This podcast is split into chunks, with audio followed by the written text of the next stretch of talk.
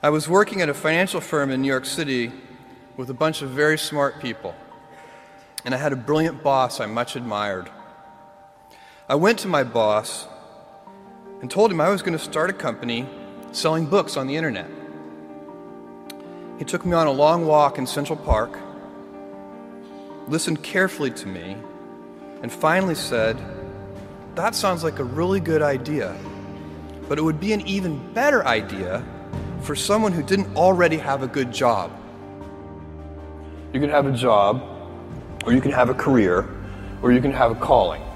And if you can somehow figure out how to have a calling, you have hit the jackpot, because that's the big deal. I met Jeff Bezos 25 years ago. And he told me, Dave, I want you to invest in my company. What are you doing? I'm going to start a bookstore in my garage. okay. And I'm going to put it online. People buy buy online and I'm going to ship out of my garage. But but if you invest in me, Dave, someday I'm going to be the richest man in the world. I'll, I'll do over a 100 billion dollars. First of all, there is no such thing as a 100 billion dollars 25 years ago. Statistically, there's no such thing. Countries didn't have a 100. Our national debt wasn't a 100 billion dollars. And this dude's telling me at 26 years old that he's going to be the richest man in the world because he has a garage and the internet.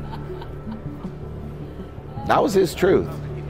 No, but he did not he did not know it, and neither did I. But the difference between him and I is I was laughing, scoffing, and jesting at him, and he was already applauding himself, going, At the right way, at the perfect time, I'm to make as much as I can as quickly. And I'm sitting there going, There's no way this is to be a big business.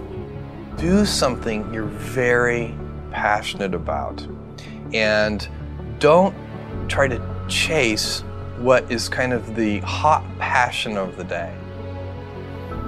Seen in that light, it really was a difficult choice. But ultimately, I decided I had to give it a shot.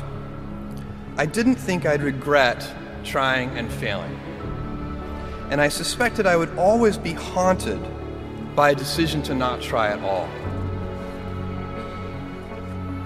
After much consideration, I took the less safe path to follow my passion, and I'm proud of that choice. As a young boy, I had been a garage inventor. I'd invented an automatic gate closer out of cement filled tires, a solar cooker that didn't work very well out of an umbrella and aluminum foil, baking pan alarms to entrap my siblings. I'd always wanted to be an inventor, and she wanted me to follow my passion. There's a military phrase that I especially love, and it says, slow is smooth and smooth is fast. And I have seen that in every endeavor I've ever been in. That's the kind of thing that really allows you to make progress. You know, you get certain um, gifts in life and you want to take advantage of those, um, uh, but you, I guess my advice on adversity and uh, success would be to be proud not of your gifts, but of your hard work and your choices. So, you know, you may be, the kinds of gifts you get in life, you know, you might be really good at math. It might be really easy for you. That's a kind of gift. Um, but practicing that math and taking it to the next step, that could be very challenging and hard um, and take a lot of sweat. That's a choice. You can't really be proud of your gifts because they were given to you. Um, you can be grateful for them and thankful for them. Um, and, but your choices, you choose to work hard. Um, you choose to do hard things. Those are choices that you can be proud of. You can choose. We all get to choose our life stories, and um, it's the choices that define us, not our gifts. Everybody in this room has many gifts. Um, I have many gifts. You can never be proud of your gifts because they're gifts. They were given to you. You might be you know, tall, uh, or you might be really good at math, or you might be extremely beautiful or handsome, or you know, there or there are many gifts, and you can only be proud really of your choices because those are the things that you are that you're that you are acting on. And one of the most important choices that each of us has, and you know this just as well as I do, is um, you can choose a life of ease and comfort, or you can choose a life of service and adventure. And when you're 80, which one of those things do you think you're going to be more proud of? You're going to be more proud of having chosen a life of service and adventure. There's never been a better time to be alive. I mean, it's just incredible the amount of uh, inspiration that the world generates uh, for me, and I think for a lot of people. It's just it's insane the amount of change and invention and opportunity. Your life, the life you author from scratch on your own, begins. How will you use your gifts? What choices will you make? Will inertia be your guide, or will you follow your passions? Will you follow dogma, or will you be original? Will you choose a life of ease, or a life of service and adventure? Will you wilt under criticism? Or will you follow your convictions? Will you bluff it out when you're wrong? Or will you apologize? Will you guard your heart against rejection? Or will you act when you fall in love? Will you play it safe? Or will you be a little bit swashbuckling? When it's tough, will you give up? Or will you be relentless?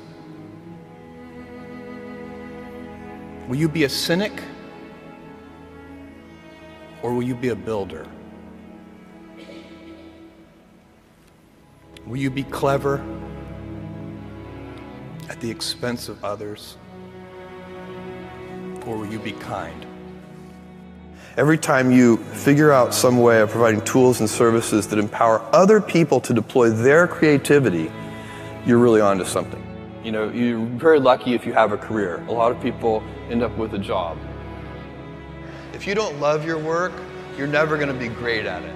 Jules Verne, Mark Twain, Galileo, Newton, all the curious from the ages would have wanted to be alive, most of all, right now.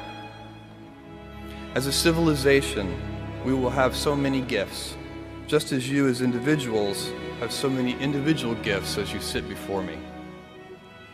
How you use these gifts?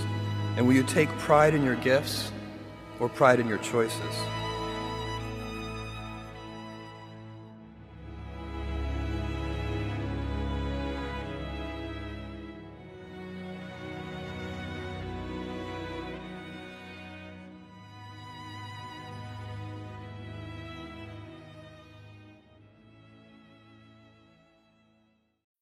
When you need mealtime inspiration, it's worth shopping Kroger, where you'll find over 30,000 mouth-watering choices that excite your inner foodie. And no matter what tasty choice you make, you'll enjoy our everyday low prices, plus extra ways to save, like digital coupons worth over $600 each week. You can also save up to $1 off per gallon at the pump with fuel points. More savings and more inspiring flavors make shopping Kroger worth it every time. Kroger, fresh for everyone. Fuel restrictions apply.